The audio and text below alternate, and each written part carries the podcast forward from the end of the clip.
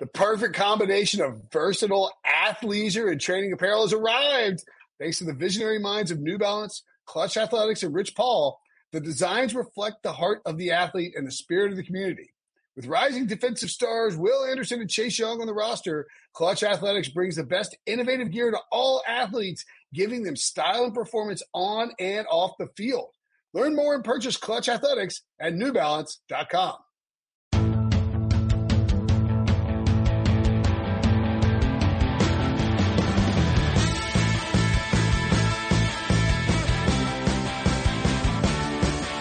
What's up, everybody? Welcome to the Pick Six Podcast, CBS Sports Daily NFL Podcast. I'm Will Brinson. I'm your host, and we are rolling right through our All 32 series where we take a look at every single team in the NFL deep dive with a smart person who knows a lot about the team. Uh, this week we were breaking down the NFC and AFC East, the Cowboys and Dolphins. We have no particular order for this, obviously. Cowboys and Dolphins in, in, in on, the, on the first day. And now, uh, we have the Giants and we're going to talk to Matt Lombardo of New Jersey Advanced Media, or is it NJ Advanced Media? How do you say it exactly, Matt? At Matt Lombardo NFL on Twitter. Thanks for doing it, man. Of course, Will. It's NJ Advanced Media, and of course, the Star Ledger and the Twitter handle is at Matt Lombardo NFL.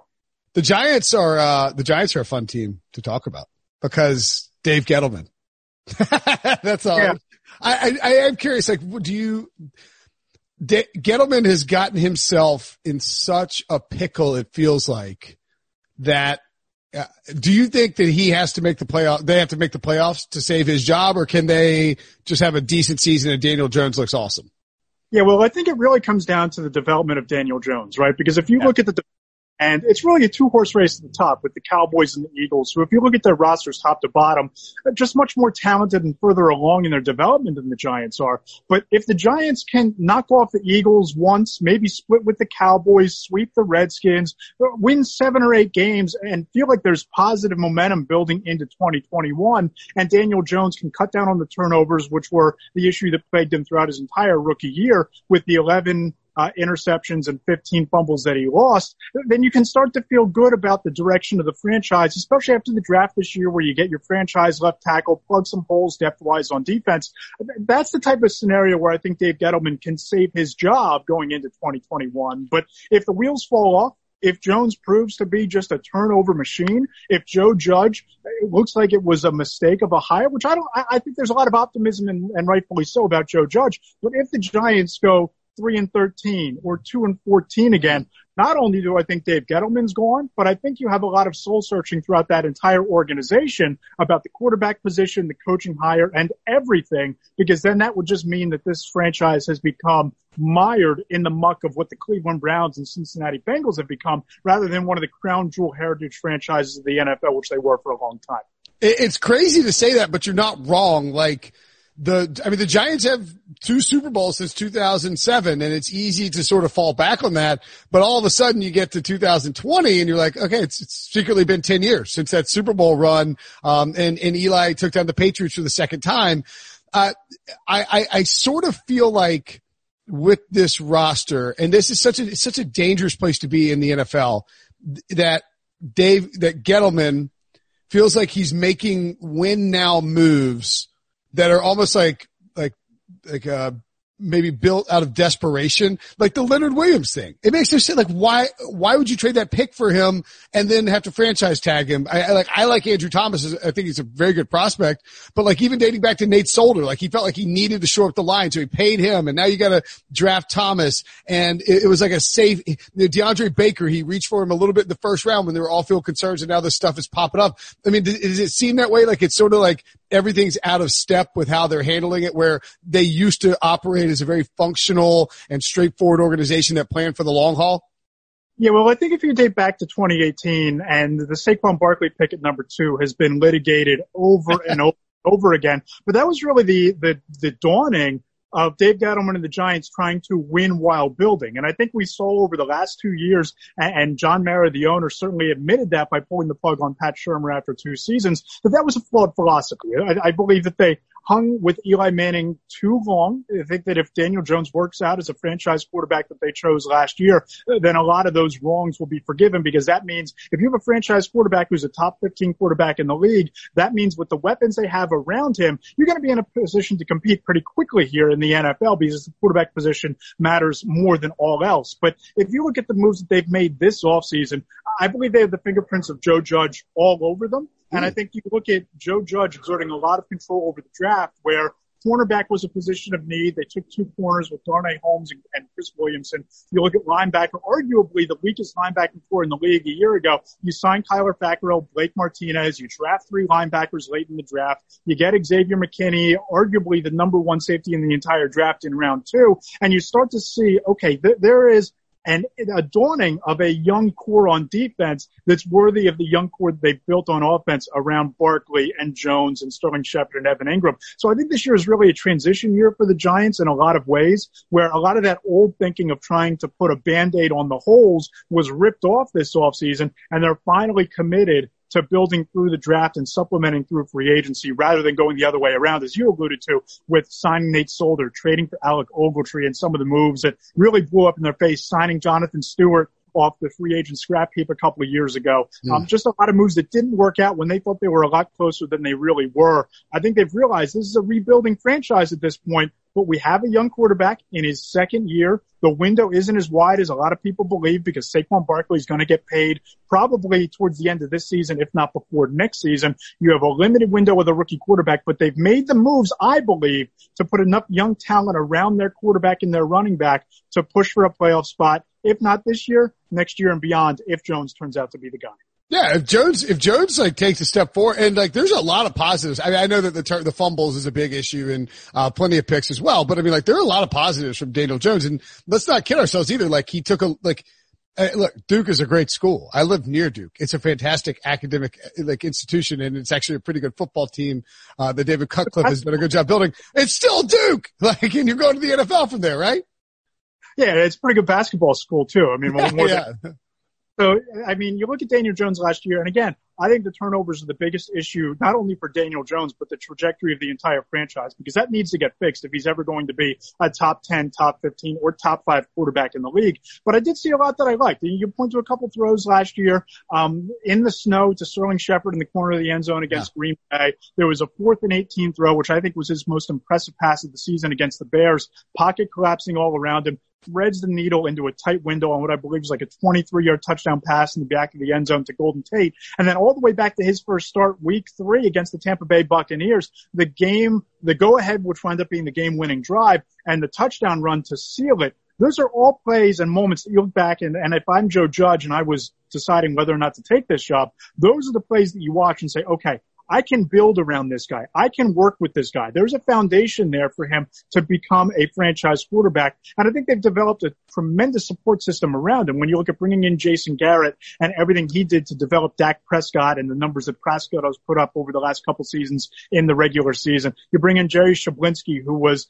the quarterback's coach for Tom Brady and for Jimmy Garoppolo in New England. And you bring in a guy like Cooper Rush, who's a backup quarterback with Jason Garrett to kind of translate the ins and outs of the system because this is a rookie mm. quarterback quarterback going into his second season with a new staff and a new scheme, you have these strong quarterback voices around him that the foundation is there, so the support system is there, and Jones seems like he has the temperament and the work ethic to make it happen. Um, but that's going to determine just how quickly the Giants develop into contenders, how quickly Jones develops into a franchise guy, if he does. What do we know about Joe Judge? I mean, I I I was re- I was hesitant to criticize or praise the hiring when, when they got it. I mean, look, he's got a pedigree of working with Nick Saban and Bill Belichick. When those two guys trust you to operate parts of their organization, then I think that's a, that's a it speaks highly of you. But at the same time, like, we just don't know a lot about him. He's been very impressive this all season. What, what's your sort of general take on Judge so far? I think the judge has really exerted a lot of control over the entire franchise. I think you look at the draft, you look at free agency, a lot of those picks and a lot of those signings are the type of moves that you would think the head coach was making. And you look at cornerback and linebacker, two positions with a lot of young talent and some aging veterans that just didn't work out for the former regime. They cleaned house of those guys. Or in the case of the cornerback position, they drafted guys that seemed to fit that profile. You listen to Joe Judge's uh, pre his introductory press conference, and, and, he gives off the vibe of being an authoritarian taskmaster. Which, if you're going to act that way, you need to prove that you can win quickly or you're going to lose your locker room. And you talk about, you know, his initial conversation with Andrew Thomas after he was drafted and the other draft picks before they got on the call with the media. He laid down the law and said, I don't want to hear comparisons to other players. I don't want to hear you talking about Super Bowls. I want you to come in here, put your nose to the grindstone, get to work, and, and really don't create any distractions or unnecessary conversations that you have to deal with later on. So I think that Joe Judge is exerting a lot of control. And I think that the fact that he has influences as you alluded to, Will, not just from working at, at Patriot Place with Bill Belichick. We've seen a lot of New England Patriots assistants go elsewhere and fail in their new programs, but working under Nick Saban, some heavy influences from his days at Mississippi State and coaches that he's worked with along the way.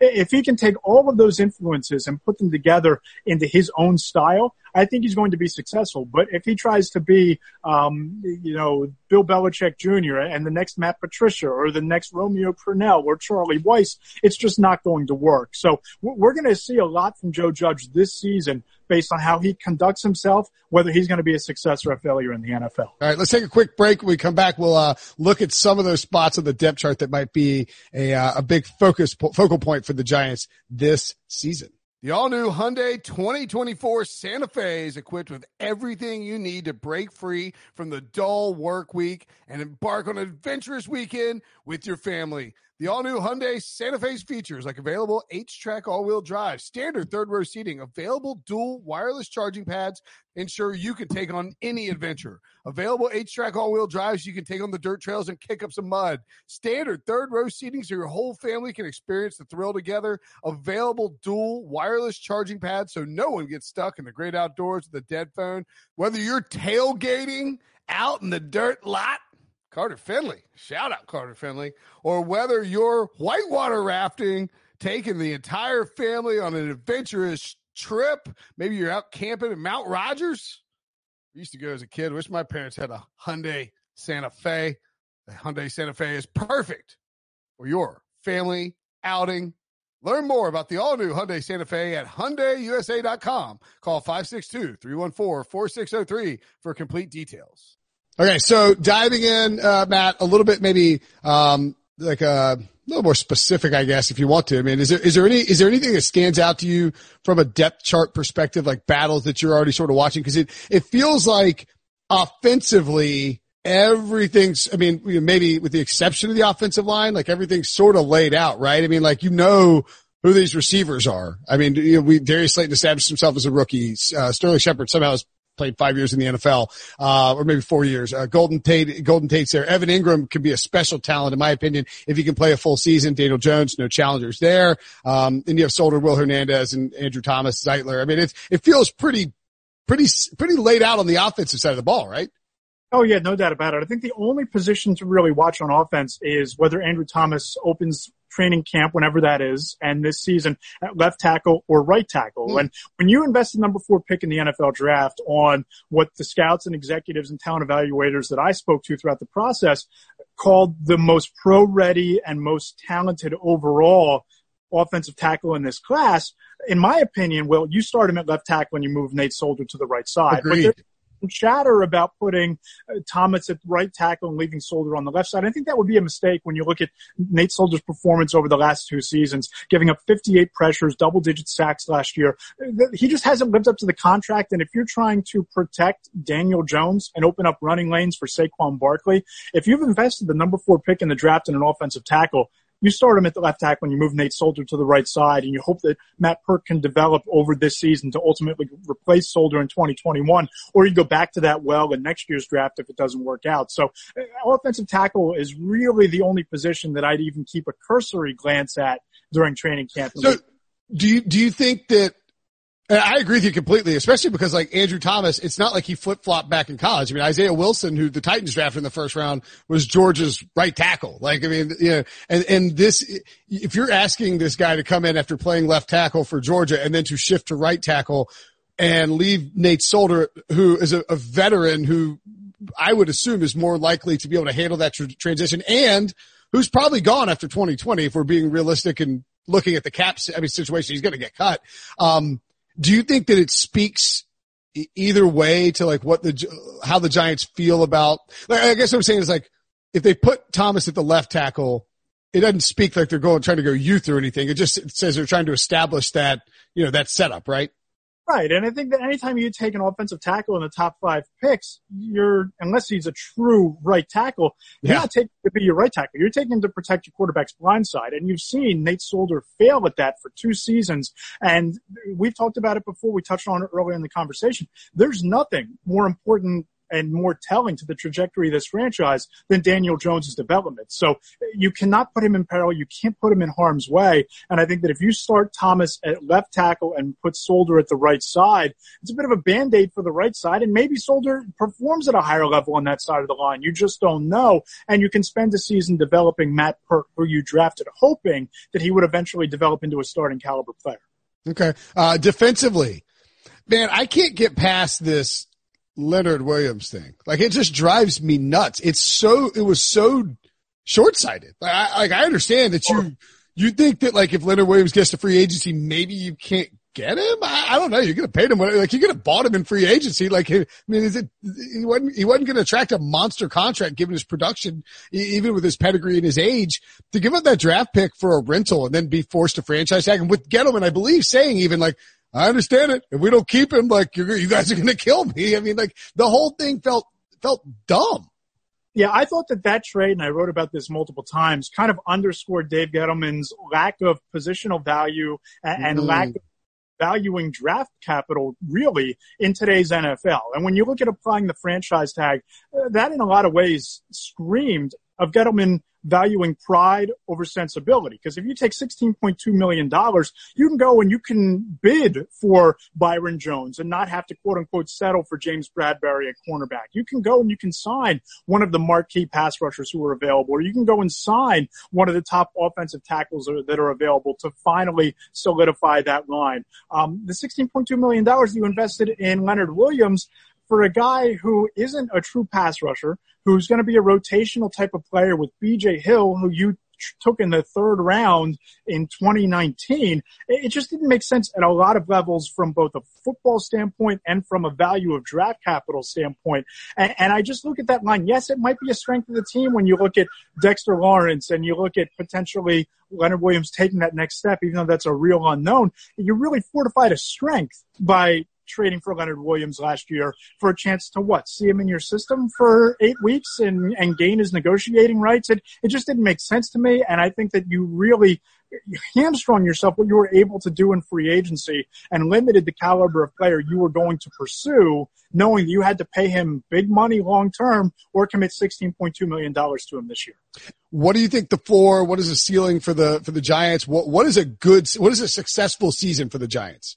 I think if the Giants can win seven or eight games, will and, and you look at Daniel Jones and he throws for 3,800 yards and 32 touchdowns, less than 10 picks, seems like he really is developing in this system and in this scheme. I think you feel good about that, and and that John Mara, in all likelihood, will trust Dave Gettleman to stay around for at least one more year and see this rebuild through for at least one more free agency class and one more draft class. Um, I, I, don't know that that's all going to happen. I think there's a chance they could win four or five games again this year. And if they don't even reach that plateau, I don't know that Joe Judge is safe. I think that as of now, Joe Judge has all of the power. And I think that if there's any inclination that he was the right hire this year and or even baby steps made, that he'll have heavy influence over whoever will be Dave Gettleman's successor. But if they go two and 14, which I don't think is what happens, but hypothetically, if they do, then, then I think there's a, a legitimate chance that Jason Garrett is the head coach in waiting. And Garrett really is sitting in the catbird seat of all of this, right? Because if this goes well and the Giants win eight, nine games, push for the playoffs, they have a top 10 offense, he's a head coach somewhere else next year, right? If, if they go two and 14 and it flounders and Joe Judge looks like he's overmatched and over his head, guess who the next head coach of the New York football Giants is? It's Jason Garrett with a new general manager. So I, I just think this is going to be fascinating to see how it plays out. I think there's enough talent there in place for the Giants to improve and take strides and make steps towards competing. But if they don't, it's going to be fascinating to see how John Mara reacts to all of this. I, I, don't know, Debo, if you could grab a screenshot of my face when, when Matt said that Jason Garrett could like, could basically like pull a coup in the, in, in, in, in the Giants. Like that idea is like makes me so happy in a very like, terrible. Like it, it gives it, it gives like it's like just catnip. The idea that like because that's sort of what Jason Garrett did with the Cowboys. Like he rolled in and he was Wade Phillips offensive coordinator, like kissing Suzy Kolber, the old blog. You know, they used to like joke about that. Like Jason Garrett's running through the halls, like undermining Wade Phillips. And then it actually happened. That would be incredible. It's a, it's a great point though. Uh, before I'll ask you one more thing because I didn't ask about Garrett before, but do you think that Garrett is, uh, he philosophically, he certainly fits with what, you know, Dave Gettleman wants to do. He's going to run the ball. Um, do, are, does it worry you for the Giants success that Jason Garrett, that the, the, Joe Judge is like, look at the Cowboys offense and what they did. That's what we're going to do. It's like, eh, I don't know if that's really what you want to do. Yeah, I think that there's a lot to be excited about with Jason Garrett. Obviously, the caveat here is he doesn't have the Dallas Cowboys offensive line and he doesn't have Amari Cooper.